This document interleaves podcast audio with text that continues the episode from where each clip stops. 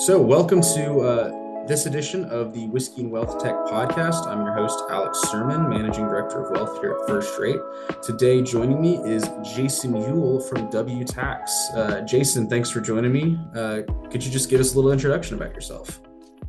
Great, thanks, Alex. Um, very happy to be here. Um, my name's uh, Jason Yule, and I am the head of strategy and sales for WTax in North America. Um, and I've been with our business about four years now. Um, and my primary focus um, is really working with institutional investors uh, within the North American market um, to support their withholding tax recovery needs. Excellent. Thank you. So, uh, Jason, what are we drinking uh, today here? Um, so today um, we've got a bottle of uh, Lagavulin. Uh, I've got the 16 year. Um, it's a nice uh, Islay uh, peaty whiskey, um, very very smooth peaty whiskey. Um, in all honesty, today I was actually struggling to get this, um, so I had to get it from a sort of uh, DoorDash last minute. um, and my colleagues seeing this DoorDash arrive at the office with a bottle of whiskey in a brown paper bag must have thought, uh, you know, I don't think they think I was recording a podcast. They think I'm just probably uh, very stressed at work. well, now you'll uh, you'll get to share this video with them once it's out and, and prove that you weren't just drinking on the job, but it was it's really for business. yeah, exactly, exactly. Excellent. Yeah, I've got the uh, the 16 year old as well here. So um, now we've got them poured, we can uh, give it a go. Cheers. Cheers.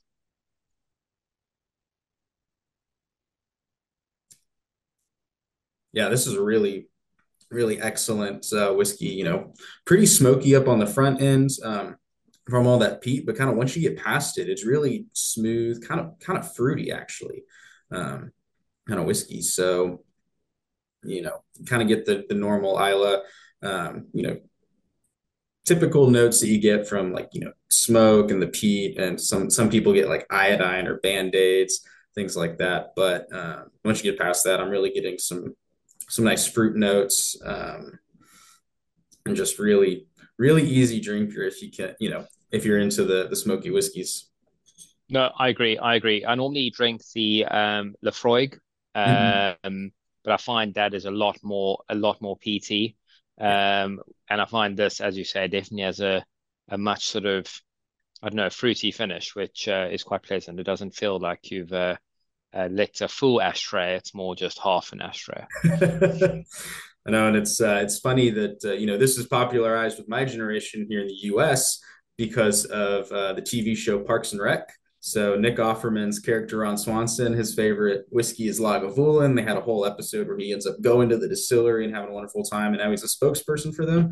And so that that originally got me into Lagavulin and um, kind of got me into the Islay Scotches, and I've just you know dove headfirst into the rest of them, going with the like you mentioned, the Ardbegs. But I still think Lagavulin uh, that's that's my home base. So whenever I'm I'm winning an Islay.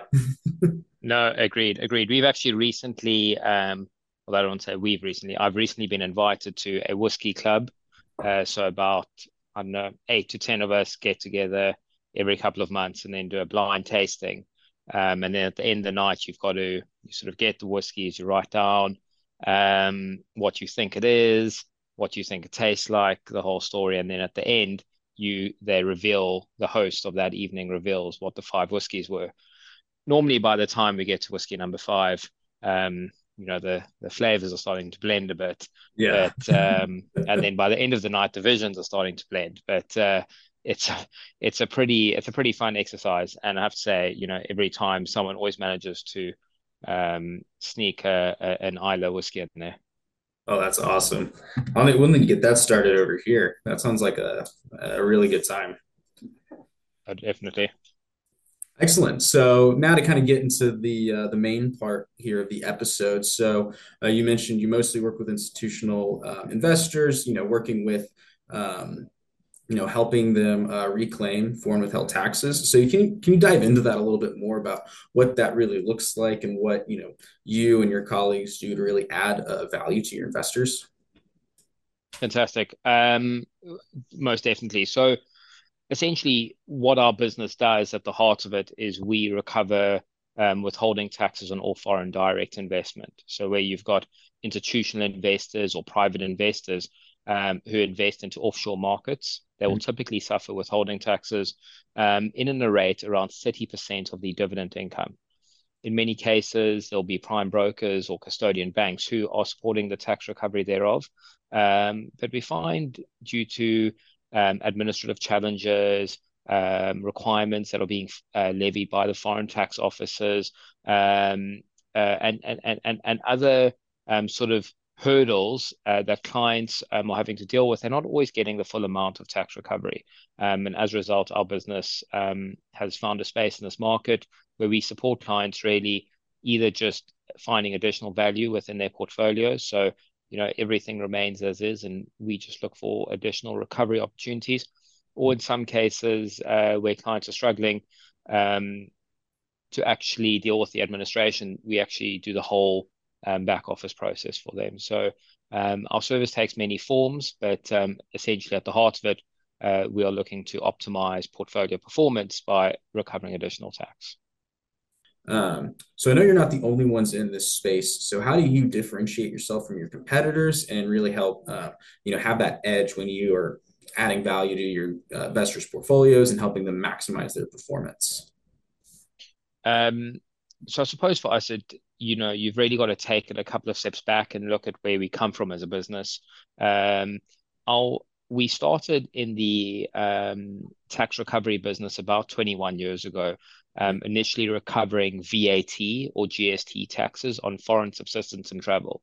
Um, and that was the initial business that we started. And over the years, we've continued to uh, launch new businesses recovering different types of taxes. And one of the businesses that was born out of that group is um, WTax.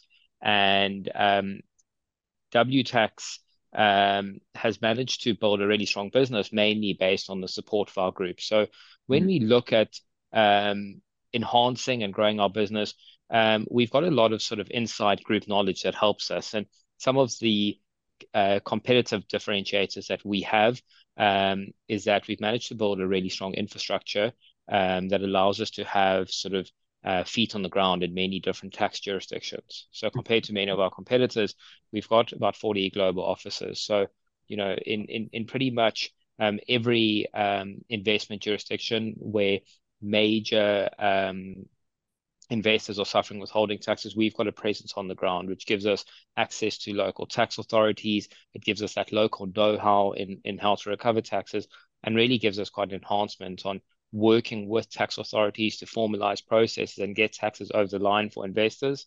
Um, and then I think second to that, um, we've built a lot of technology within our business and technology really is at the heart of everything we do um, we we found that one of our biggest competitive edges is to help speed up the recovery of taxes, and we do this through um, good technology processes, um, um as well as ensuring that um, investors uh, benefit from that use of technology. So a lot of our technology allows investors to more easily streamline um, their documentation collection, um, um, and sort of get really good insight and or oversight at least on on the tax recovery processes. So, you know, just to summarize, I would really say it's the, the breadth of our group, um, which provides us with that infrastructure and then sort of deep technology supporting um, our processes.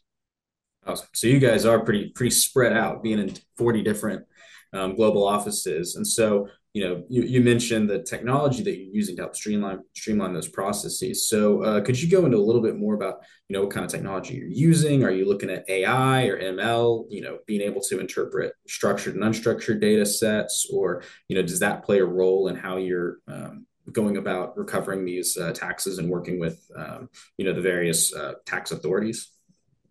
Of course. So, I suppose there's there's really two legs to the tax process for us. So um, when looking at the two legs, is we've got to interact with, with the intermediaries who deal with um, our clients to get the actual underlying investment data. And then once we've got that data, we then calculate what we can do as a business. And then mm-hmm. based on that, we've got to interact with the tax authorities to actually go ahead and make these tax reclaims. So you know, in the first part, obtaining data um, and interpreting that data, um, we're working on a number of different technologies with custodian banks to um, integrate and, and, and pull that data into a uniform source. Um, and then once we receive the data, there's a number of different um, machine learning um, aspects that we apply within our data processing centers that allow us to quickly interpret, review, and, and, and output data into um, a singular format, which allows us to easily work with it and then um, take forward the tax recovery process. Um, what we find is that that um, all those algorithms that are now interpreted into our data review processes allows us to quite easily identify anomalies within the data, identify unique um, tax events that occur. It allows us to spit out um, certain constraints within the data. So we can quite easily determine in a very short space of time exactly how much withholding tax we can recover in what markets, where are the anomalies, where do we expect to pick up errors. Once we've got that data, we can then take it the next phase. Um, and the, the, tricky part for us then is now you're dealing with manual tax officers. So mm. we can have all this great data, but then you get to a tax office who want a hard paper form. Um, what we do in that instance is the technology that we've built into those processes is we use um, technology such as OCR, so um, optical recognition software, which allows us to then um, take data from client sets and place that onto the tax form so we can pre-populate all that information, mm-hmm. um, allowing us to then build claim packs and, and, and provide that to the tax officers. Where tax officers uh, are generally trying to turn digital, uh, we're working closely with them to build direct feeds where we can actually file the taxes directly, work with their portals, and create that link from um, client data all the way to tax reclaim data. Okay, that's excellent. Um, yeah, I, I've done a few episodes on AI and ML already, and it's definitely changing the world. So it's interesting to see the different use cases that you can have for it. So, I mean, um, you know, kind of understanding how you're able to utilize that with this tax reclamation and pre-populating forms to get to tax authorities, being able to streamline um, client data so that way it's in, in a single u- usable form is, is really uh, key to being efficient and to being uh, consistent and accurate with uh, the information that you're getting so that way you can get that full um, reclamation you know, it's funny you say that on the AI. Um, it's obviously a topic that's coming up a lot lately, and uh, I'm currently reading a book. I don't know if you've managed to see it or read it. It's called Life 3.0. Okay. Um, and they sort of take you through the journey of of AI and what it really means to mankind today, and um, how AI, uh, you know, will most likely change our lives, but whether we're 10 years away or 100 years away, and what that looks like. And uh, it's a pretty fascinating read. I uh, about halfway now, but uh, it really takes you, you know, to that end journey of uh, mm. where AI could be. Absolutely, I'll need to I'll need to get myself a copy of that. Um, that sounds right up my alley. So, uh, so Jason, you're the uh, you know head of sales and strategy for North America, and so obviously you're based you're based in London. So, what's been some of your biggest challenges or some of your biggest opportunities when when working in the North American market? Um, and are you finding differences, I guess, as you're working through the various North American countries such as Canada, the US, Mexico? Um, you know, just dive into that a little bit for me. Fantastic. So, um, you know, looking into some of the challenges, when I joined the business uh, four years ago, um, we um, we're still relatively new within the US market. We had a handful of people um, on the ground, and, um, I was hired um, into our London office with the sort of key objective of helping to strengthen our US footprint. Um, and you know, when breaking into the market, we came against some some pretty um, you know steep competition. We came uh, uh, um, across some some pretty big barriers, and I found you know the, the hardest thing was really breaking into the market. Um, it was um, going against a very um, uh, sort of bureaucratic, um, you know, investment sort of industry um, where there were a bunch of processes and formalities that had to be followed. So you're going to a client and saying, "This is an issue that we foresee." Um, and they would then go to uh, you know their custody bank and speak about it, and that was often met with resistance. So there was a lot of work that we had to do with firstly educating the market, uh, then dealing uh, closely um, you know with with the custody banks, working closely with consultants, um, you know, and similar um, industry insiders to make sure that we were going about the right way, we were educating the market at the right pace.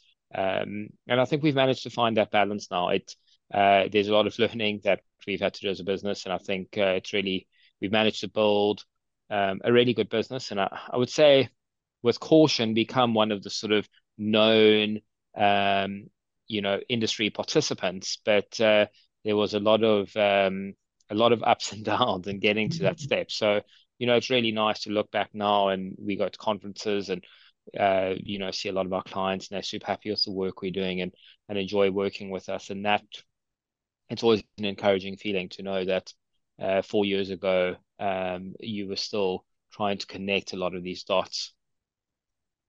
Absolutely, yeah, that's awesome to get to you know get that immediate feedback. Um, you know, when you're at a conference or something, and you run into a client and they you know tell you how much they enjoy working with you. That's that's always a wonderful feeling, and um, you know that's it's it's great that you know even within four years you were able to you know really break into the market and gotten a nice foothold here in uh, North America um, and being able to kind of address those needs and help educate the market. Uh, I feel like that's that's pretty significant being able to do that in, in just four years. Um, so that's great. And you know, part of that foothold North America. So recently, First Rate and WTax have uh, partnered together to help support uh, First Rate uh, customers and being able to help reclaim uh, their foreign withheld taxes. And so, you know, if you're listening to this and you're interested in learning more about, you know, what First Rate and WTax are doing together to, uh, you know, add uh, value to your uh, clients' portfolios and maximize that performance, uh, please reach out to me. Happy to uh, discuss more with you on that. So,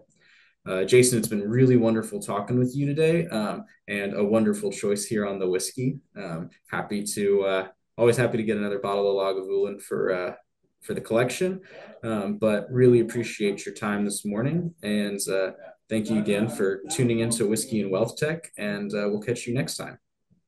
Fantastic, Alex. It was really good to be here, and um, uh, thanks for helping me start my sort of Thursday uh, whiskey a bit earlier than usual. Excellent. Cheers.